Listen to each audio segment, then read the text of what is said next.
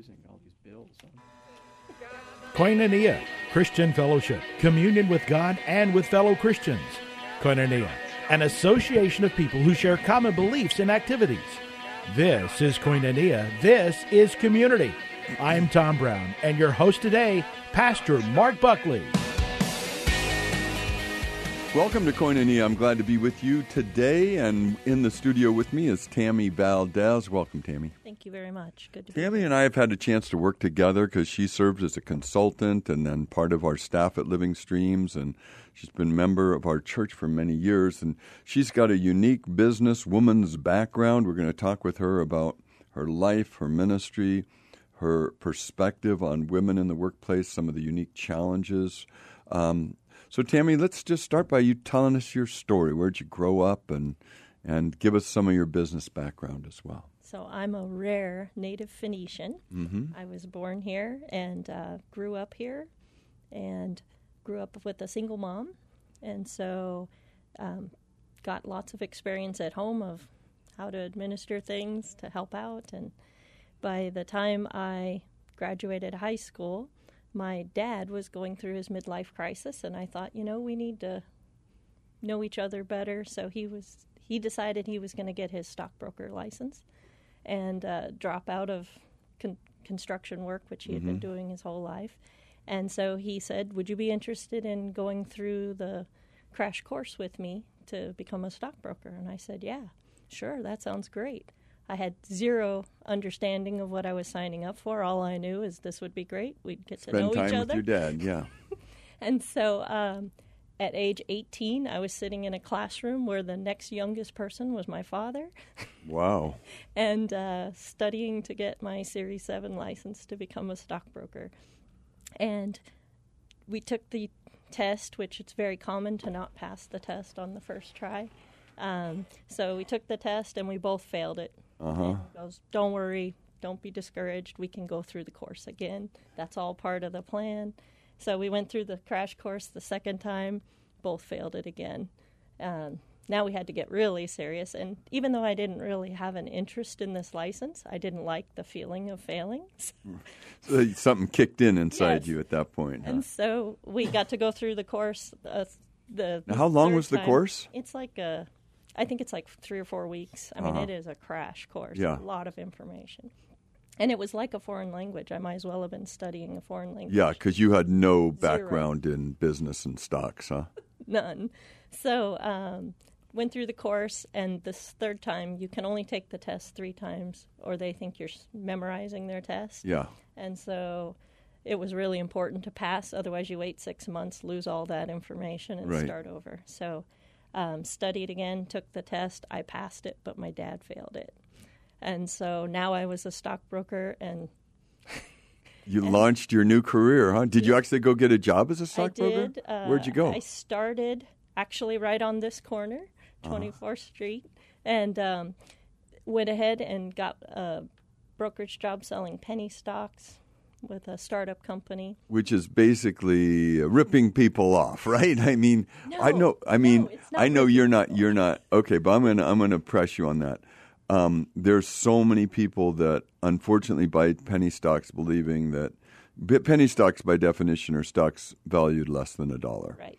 And um, over ninety percent of the people who buy penny stocks lose all their money, right? Correct. Okay, no, so you weren't ripping. You have to find a long shot, and you truly need somebody who knows what they're doing. They're gambling on, is this really a company that can flourish? Okay, so we'll find some of the positive benefits for, for gambling on the stock market and an exciting career that began to develop for Tammy. Stay tuned. We'll be right back after these messages.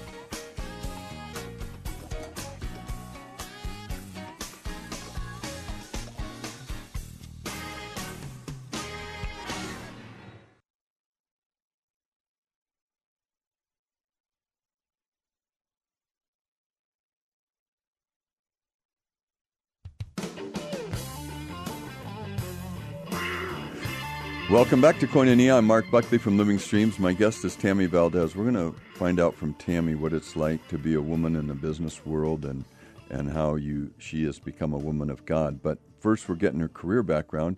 You uh, sort of were dragged into the stock profession by a des- through a desire to be with your dad, and you finally pass the test. You start selling penny stocks. And what did you start learning about the world of stocks? So I learned a lot of things about the world of stocks, and that is you can be really successful or you can lose everything. Mm-hmm. Um, it is, unless you do your research, you might as well be pulling the lever on a slot machine. Yeah. And so it's really important that you've got well, the who right... Well, how can the average person do research, uh, research, or should they be just choosing a stockbroker with integrity? So obviously you can choose a stockbroker with integrity to do it all for you. Um, my career really began to flourish at Charles Schwab, which is a company that's set their vision to helping everybody have access to the information they need to be their own stockbroker. So how long did you do penny stocks before going to Charles Schwab?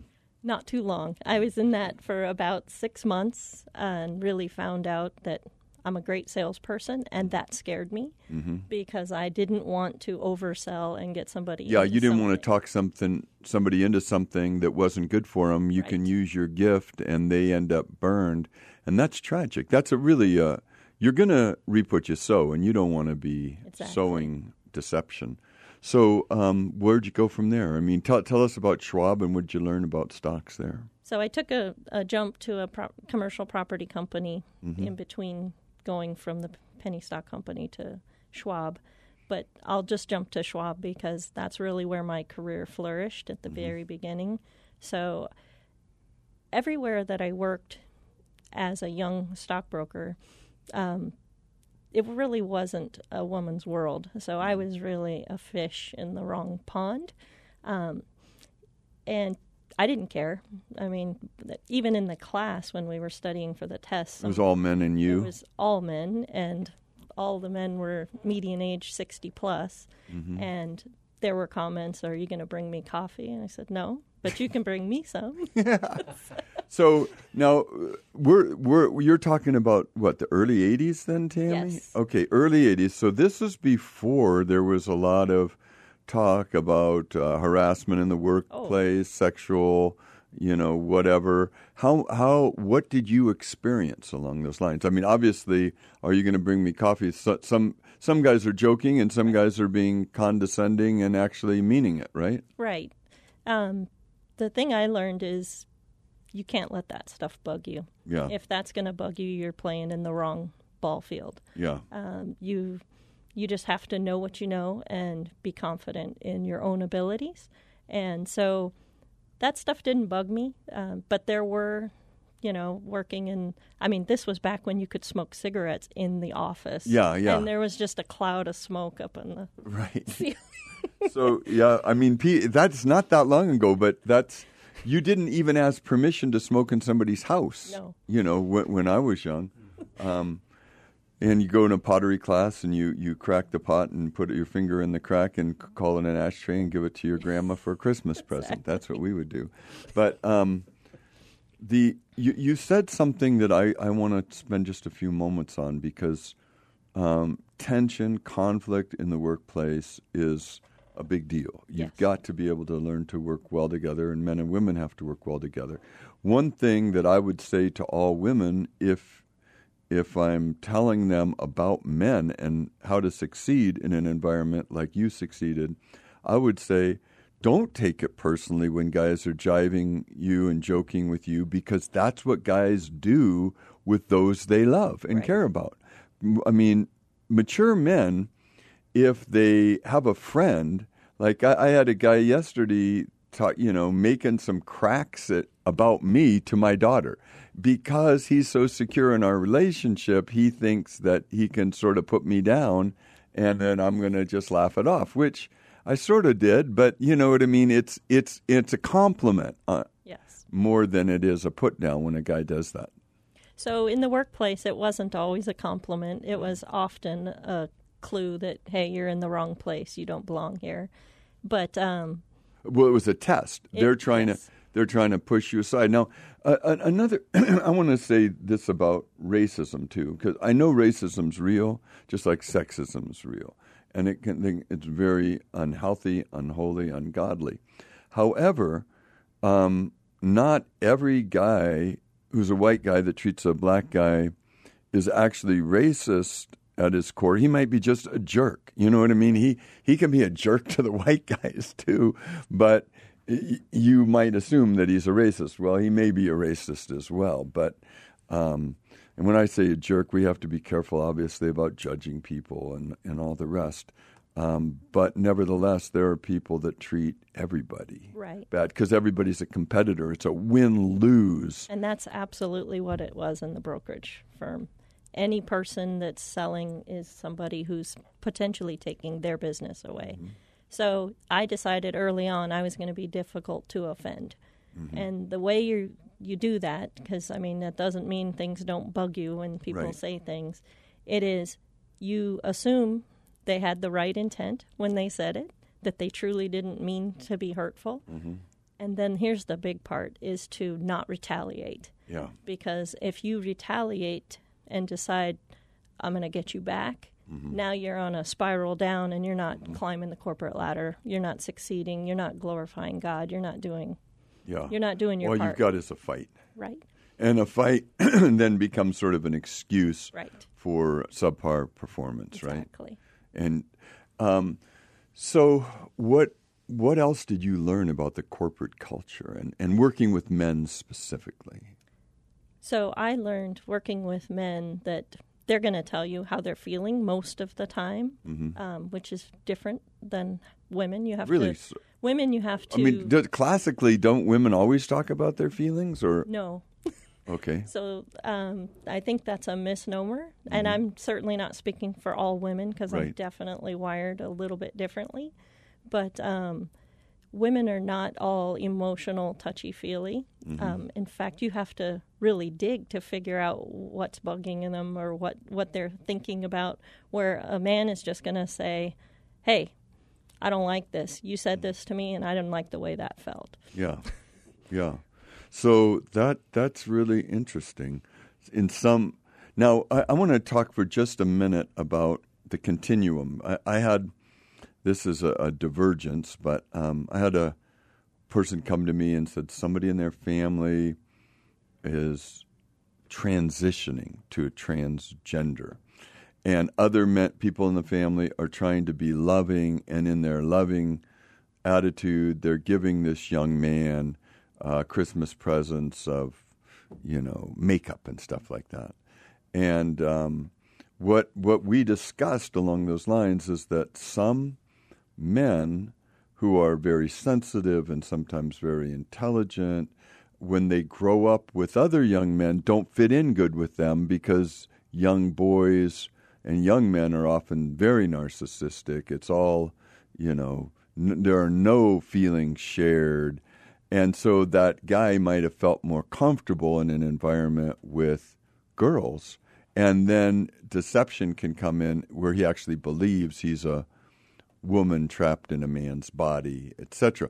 But in the same way, some women, my wife is like this, is so oriented, like, you know, our family joke, it's not even a joke, it's the truth. We we raise chickens. If you're a chicken, you stop laying eggs, it's not a safe environment for you. My wife will take you out. You're going to be cooked, you know. And now most most women aren't going to go slaughter a chicken or slaughter a lamb like she did the other day. But she will.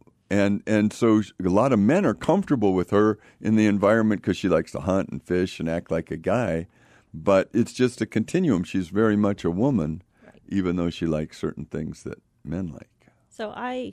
I have studied human behavior a lot. Um, in fact, I use it when I'm hiring people to make sure that I'm putting you in a role where your natural behaviors are going to help you flourish. And so oftentimes that continuum that you talked about isn't male-female continuum. It's very much a, more of a behavioral. Mm-hmm. So it is, do you like to be in control? Do you like to support? Do you like to be social? Or do you really re-energize being private? Mm-hmm. Um, and there's a whole slew of others, but um, oftentimes we've just put a box around a certain set of behaviors and said this is male or this is female. Yeah, and yeah. it really limits, because that's not how God created us. We are all uniquely and wonderfully made. We are unique and wonderfully created. And some men are much more sensitive, much they, they fit in better on a team, they're more social, they like to to be included. We we've had meetings in our church, as you know, on lots of different levels for our teams, right? Yes. And I'm like, I don't want to be in a team meeting. I want to have, I, I have vision. I want to declare the vision. And then I want to go about fulfilling the vision. I don't want to discuss the vision. And, you know, but other guys really do seem to get energized yes. by that process. Yes, How absolutely. do you help people figure out who they really are? Well, I use um, different assessments. There's lots of them on the market. But um, you, I, after you've done it for a while, you can start to identify, and you can ask some questions to identify, you know, where do you, when you're tired and you need to re-energize, how do you do that? Mm-hmm. Do you go to a party and hang out with friends and that re-energizes you? Or do you like to sit quietly, read a book, or maybe go off and hike yeah. where there's nobody around to refuel your fuel? And tank? People really are so different yes. that they get re-energized different ways. I used to just think some people are weird, you know? There's Everybody me, that's not m- like me, you. the norm, the healthy norm, and then the rest of the world. You know, what's their problem? Exactly. Uh, my guest is uh, Tammy Valdez. We're going to continue this conversation when we come back. Stay tuned to Koinonia. We'll be right back.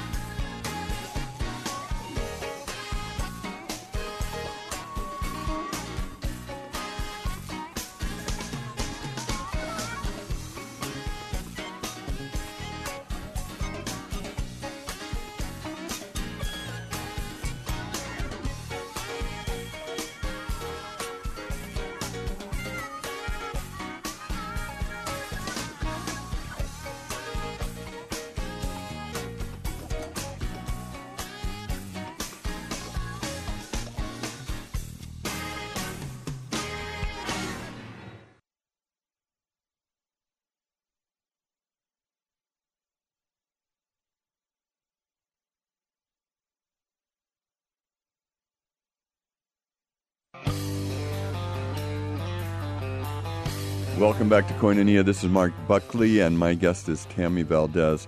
Um, Tammy is a businesswoman, has been very successful. We're going to find out more about her career in just a moment. Tammy, you were talking about making sure people are on the right team. That um, how do you construct a business team so that it's going to be more productive? You can't have all people on the team just being ones that want to talk about process. Somebody's got to lead. And what what are the components you're looking for in a successful working team? So depending on the size of the team, um, the broader skill sets that you can put on that team, the better. Mm-hmm. Um, that sometimes makes it more challenging to lead and manage, but um, that is the the secret to my success, is having lots of different perspectives. So Um, in fact, I refer to it as diversity. Mm-hmm. So oftentimes people think diversity is just gender diversity, um, nationality. Yeah. Um, mm-hmm. And I believe diversity is so many more layers than that. And it's diversity of thinking. Some people really um, are black and white. They mm-hmm. make a or yes, no. Um, there's no gray Absolutes, at yeah. all. Mm-hmm. Um, other people live their entire life in the gray area, just That's that's who your entrepreneurs are, your mm. innovators. They, they're not going to just follow the cookie-cutter approach that everybody else did. They're off on a different trail trying to discover a new way to do things. Okay. And so you want a lot of different So give sets. us give us a um, a team and, and describe the mission of the team. And uh, since you're selecting the members of the team, I want you to come up with a the right kind of personality mix for that team to be successful? So it very much depends on the vision and Okay, mission. So you give us the so, vision. Um, I'll jump to a different career mm-hmm. where I was uh, running an operational team, mm-hmm. and my vision was to differentiate our product by having a world-class experience. And so that experience wasn't just for the consumer, but for the employees as well. And so in building the team that was going to lead that group, I looked for individuals who are super process-oriented. They like to do the same thing over and over and over. Mm-hmm. They like to find better ways to do it, to refine things. Mm-hmm. I found people who were very entrepreneurial in their thinking, who are, why do we do it this way? This doesn't make sense. Mm-hmm. Can't we do it this way? Um, and then I also put um, extroverts, introverts, all together, mm-hmm. and they work together. And it's funny, when you have a team, Your your extroverted or more social people who like to talk things out while they're processing it. Mm-hmm. Um, sometimes it just sounds like a bunch of gobbledygook. Mm-hmm. Those people will start to respect the people who don't talk a lot. And the second one of those thinkers who's thinking about things starts to say something, all of a sudden the room gets quiet, because it's almost like that E F Hutton commercial. Yeah. Because they don't say a lot, but when they say something, it's really important and you need to tune in. And they know that they can continue to process out loud, no problem. But so putting together the team is making sure that you've got somebody who's going to see the blind spots that you're not going to see. So I'd never develop a team of me, mm-hmm. you know, the same behavioral styles as me, because I can fill that role. I don't need people that make me comfortable acting yeah, yeah. and thinking like me. So what I find interesting about this is that I have been a leader since, you know, my early twenties. I've been a senior pastor since I was twenty-five years old. Um, and yet I didn't understand the differences of different personalities. Even the first time we took personality tests and they all came out different, I just don't think I believed it. I really... Looking back, I was totally blind to the different way people are wired. I would just think people were lazy, basically. You know, you, you, my categories were hardworking, lazy, sort of hardworking. You know, that's those were the breakdowns that I had. How do you help people that have really no clue uh, on, in terms of appreciating the distinctions that make up a healthy team? So it's really easy when you're working with a team to, and we did this with mm-hmm. your team, where we went through the assessment and you see the different styles of everybody brings to the mm-hmm. table. And then you call it out. So I actually call out, you know, when this person comes into the room, the perspective is they just want to goof around. They they want to have fun. Mm-hmm. They They're, they're not seen as getting the work done, mm-hmm. whereas when this person walks in the room, everybody who's different than them sees them as quiet.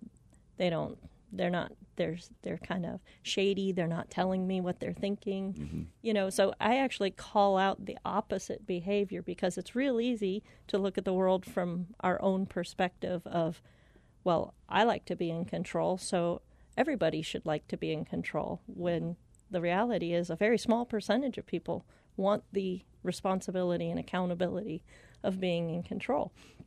And so really unwiring some of the social norms that we get. Um, so give us more of your career background. How many years did you work for Schwab, and uh, and then where'd you go from there? So with Schwab, I was there for thirteen years, and they were thirteen hyper growth and then hyper contraction years. So um, when I started, there were just over four thousand employees. Mm-hmm. We grew to twenty-eight thousand employees. Wow. And then we contracted after nine eleven. We contracted back down to ten thousand wow. employees. So a lot of people coming and going, huh? Yes. So it was a tremendous experience. Um, it was like any hyper growth startup you could ever look at, because we were just constantly trying to keep up with the growth. And then then you see the downside of overstaffing when yeah. you have to now lay people off. Now, did I, you have to let people go? I laid off auditoriums full at a time. Uh, auditoriums at a time. Oh, my goodness. And were some people crying and some people shocked, some people angry? What, what kind All of... All of the re- above.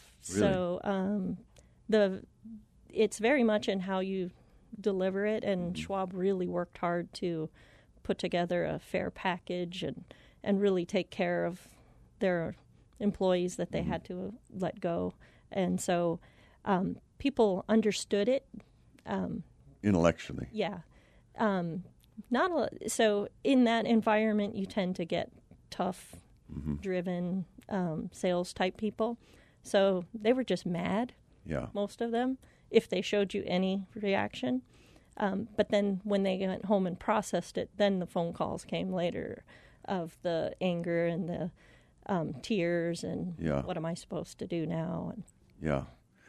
Wow. So, um, yeah, I had a friend who was working with Schwab, and he was pretty high up. And when he let go, he got a very generous yes. severance package. No, they did the, the best they could and still stay in business. Yeah. They really cared about their employees. That's really neat. Yeah. So where'd you go from there? So from there, I actually went through an identity crisis because I did not know who I was without the title behind my now, name. Now, did you get let go yourself? Eventually, yes. Eventually, the last one in the auditorium no, was you.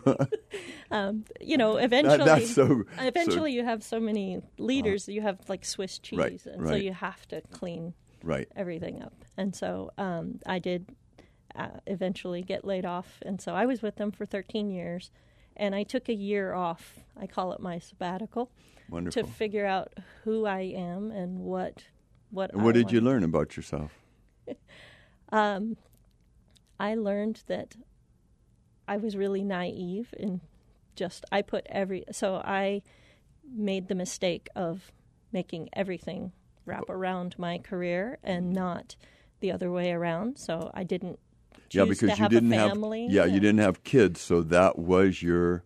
Yes, and heart, I made mind, horrible mind. sacrifices. Like how many hours were you husband. working? Um, I, it wasn't so much in hours as that I was always available. Yeah. Um, so I would say I worked sixty plus hours a week, mm-hmm. but then you could call me anytime. Anytime. Yeah. And I didn't develop a needy team, so those uh-huh. calls didn't happen often, but when they did, Um, they were usually something really big. Well, and one thing uh, some people don't necessarily realize that when you are in the upper echelons of any corporation and you do have a really significant salary, the downside is you don't really turn it off the minute you walk out the door, like uh, a more... Uh, frontline person. Yeah, yeah. You, a lot of people have the privilege of not worrying about work when they leave, but when you're an owner or a major manager, work does follow you wherever yeah, you go. Yeah, and you stay up at night trying to solve the next problem. Yeah.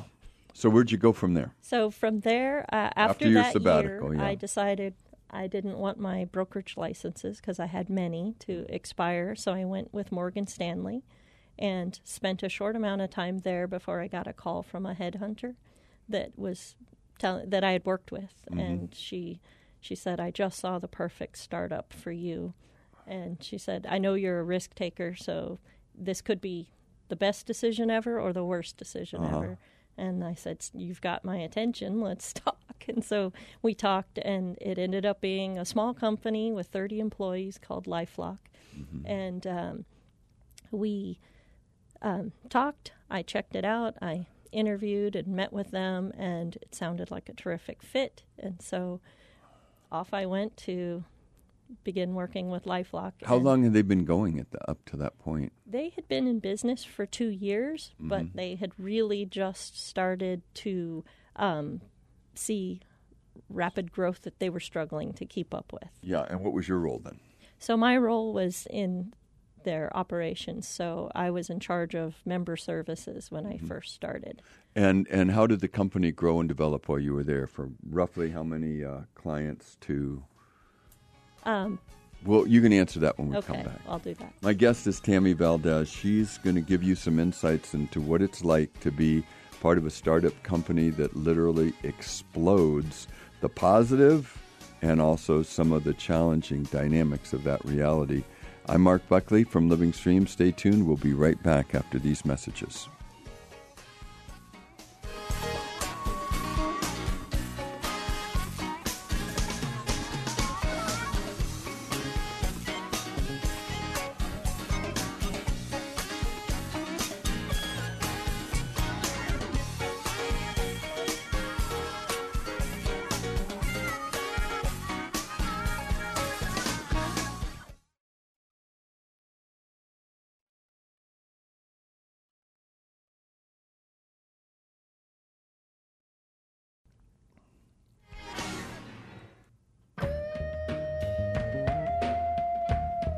Welcome back to Koinonia. My guest is Tammy Valdez. I'm Mark Buckley from Living Streams. Tammy, you were one of the first thirty employees of LifeLock, and uh, what was happening as that company grew, and how, how fast did it grow?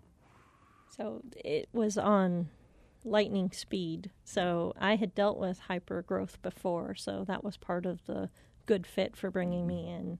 And so um, what had happened to cause the hyper growth is um, the C E O had recently decided to be um, catchy on a interview that he was on, and he shared his social security number. He said, basically, we're so secure. No, he didn't say that. Oh, wh- what did he say? Because he ended up getting sued for it later on. He but... did, but it was not a blatant. It was oh. very much a, I'm so sure in our product that yeah. I can share my social security number publicly and not be fearful. And so why did he why did he end up getting sued on that? Because the F C C looked at it differently. Really? Mm-hmm. So um, how big was the company when uh, that um, went viral?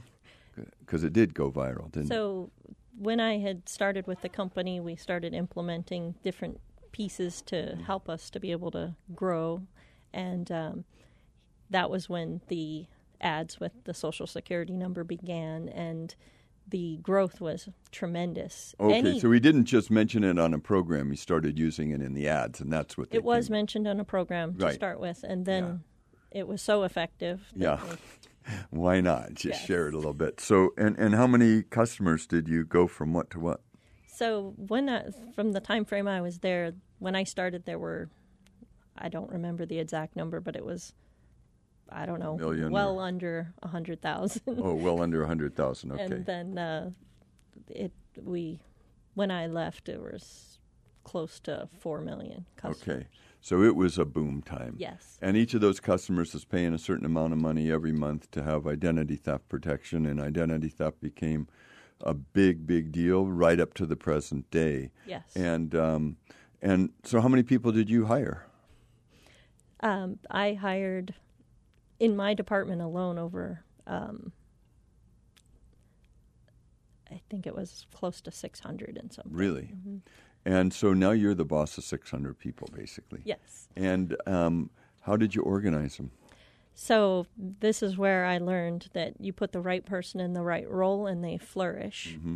And if you put the wrong person in that role, they're going to work as hard as they can, but they're going to get stressed out, exhausted, and burn out. Mm-hmm. And so putting the right person in the right role was a priority.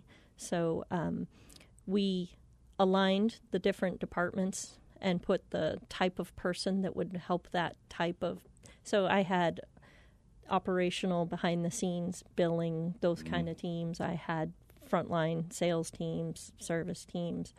And so identifying what are the skill sets that are going to make this um, area a success and putting the right people in those roles is was the secret, and really getting them all aligned. So one of the things with a startup is you always have more challenges than you have resources to solve it. Mm-hmm. It's very similar to a nonprofit or yeah. church leadership environment. We use a lot of volunteers and stuff. Yes. Um, I just read a really interesting book called The Undoing Project, and it's about two Israeli psychologists and their collaborative efforts. And they were hired basically, well, when they were young even, one of the guys, to to help the Israeli army determine who should be um, a fighter jet pilot, who should be a tank commander, who should be... you know, working in computers and stuff. That's and cool. it's it's all about the research they did that shows how many bad judgments we make when, and, and in our church, we're in the same situation. We have a junior high pastor right now who's also our accountant, right? And you look at him and you say, I could tell you in a moment he'd be a good accountant because he's quiet, he's reserved and whatever. But nobody could tell you that he'd be a great junior high pastor, but he is. Yes. And it's just absolutely amazing. The kids love him, and it's flourishing. But you wouldn't be able to tell by his outward characteristics. Exactly.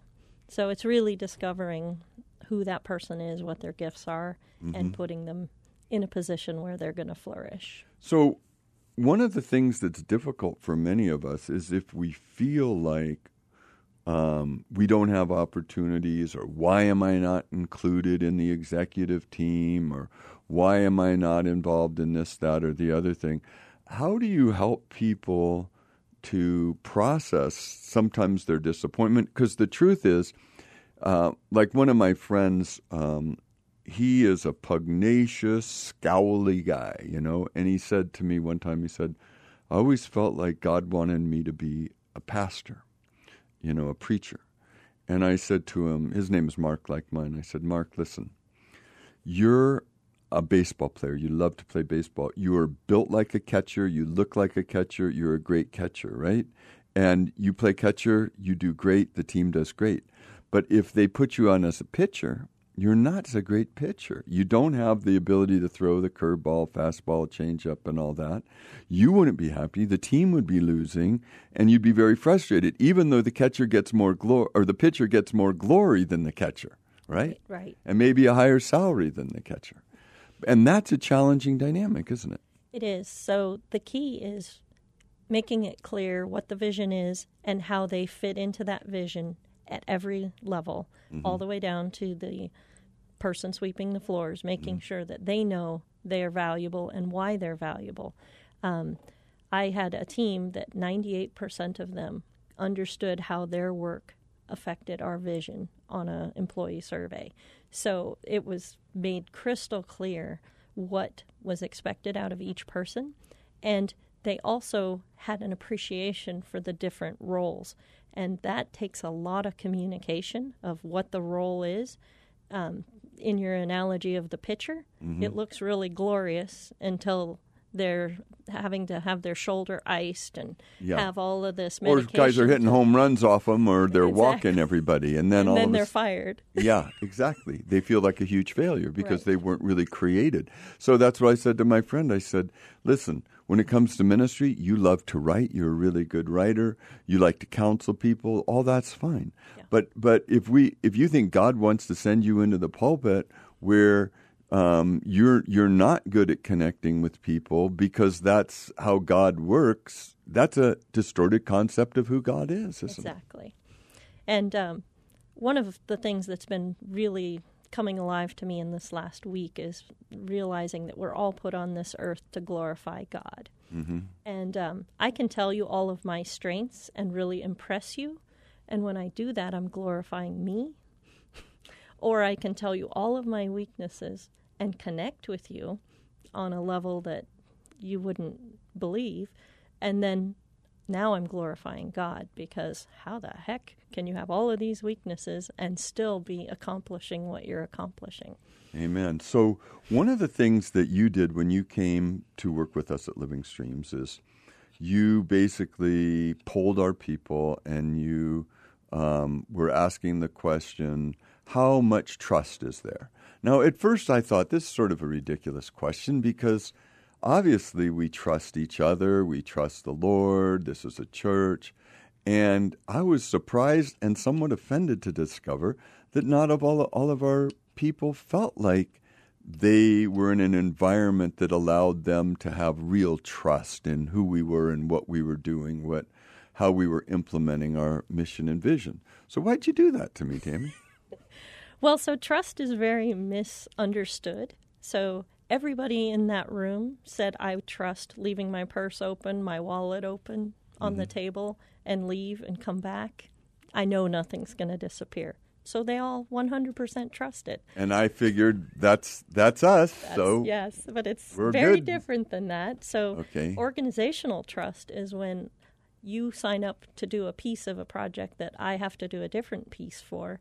And me going full speed ahead on my piece, trusting that you're going to finish your piece at the exact time we need it finished, so that those two pieces can come together and make a whole successful project. And so organizational trust is very different than trusting somebody to not steal or rob from you. That's interesting, isn't it? I was talking with a leader recently who was very frustrated because he was going Um, full speed ahead in his area of ministry. And then he ran into a wall with our communication department, who needs to publicize the ministry project that he's working on. And it's because he didn't communicate according to all their deadlines, and this has been a repeating pattern. And he's like, they basically should be here to serve me and my vision. And I'm like, wait a minute, you have to be able to respect them and the timelines they set up. And and so what do you do with situations like that, especially when they're recurring? Well, so that's that's that organizational trust. Mm-hmm. And so in that in that type of situation, that's why, I mean, that's the perfect analogy for why you have different kinds of personalities and behaviors in different roles. Is your communication team has to be thinking about next month, right? While your frontline pastors have to be thinking about today, tomorrow, yeah, yeah, the events they're putting on, exactly, and the the emergencies they're dealing exactly. with, exactly. And so you can't have the I can plan out a month from now person always feeling really comfortable in the chaos of the moment. So that's why you need those different types of people on your team. And then the key is getting them to respect each other and understand the role that they're playing in the success of mm-hmm. the whole vision. And if they start to appreciate what each other do, all of the sudden they it's no longer you're making me jump through red tape or you're making me do things that I shouldn't have to do. It's, oh, I understand why you have this deadline, and I'm going to meet it. Well, in the old days, I would have told the guy that was uh, not respecting the deadlines, gosh, you're going to lose your job around here if you don't quit creating all this frustration. And now the Lord gave me wisdom is get him an administrative assistant who can help him plan long term and don't just get mad at him because that's why nothing's changing. Anyway, my guest is Tammy Valdez. We're going to come back as and continue this conversation in just a moment. Stay tuned to Koinonia.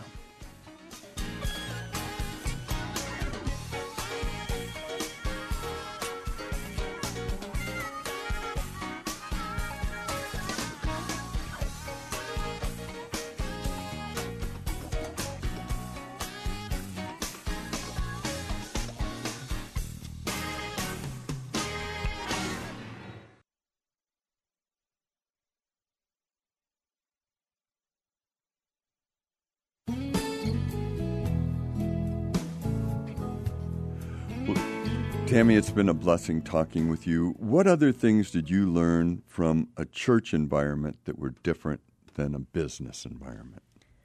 Probably the biggest adaptation for me was my terminology. So I couldn't come in and tell you you needed to increase revenue, mm-hmm. you needed to increase productivity. Those words didn't click with the mm-hmm. biblical mission that you were on.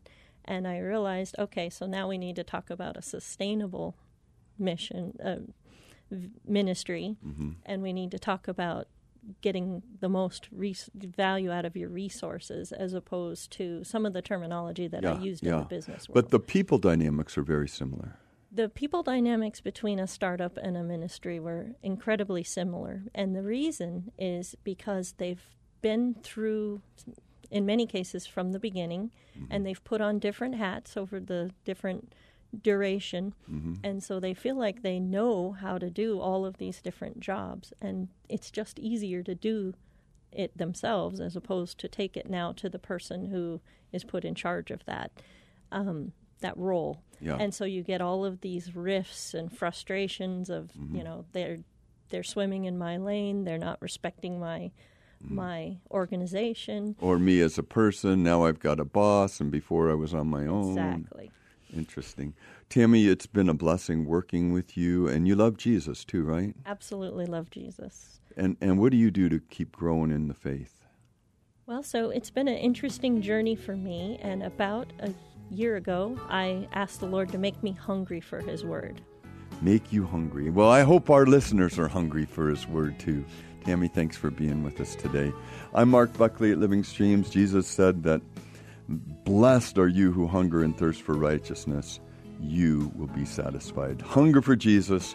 You won't regret it. If you want to visit us at Living Streams, we're on the corner of Central and Glendale. You can come by nine fifteen or eleven on a Sunday, or you can look us up on the web, living streams dot org. Whatever you do, seek His kingdom with all your heart, and everything you need will be added unto you. God bless you.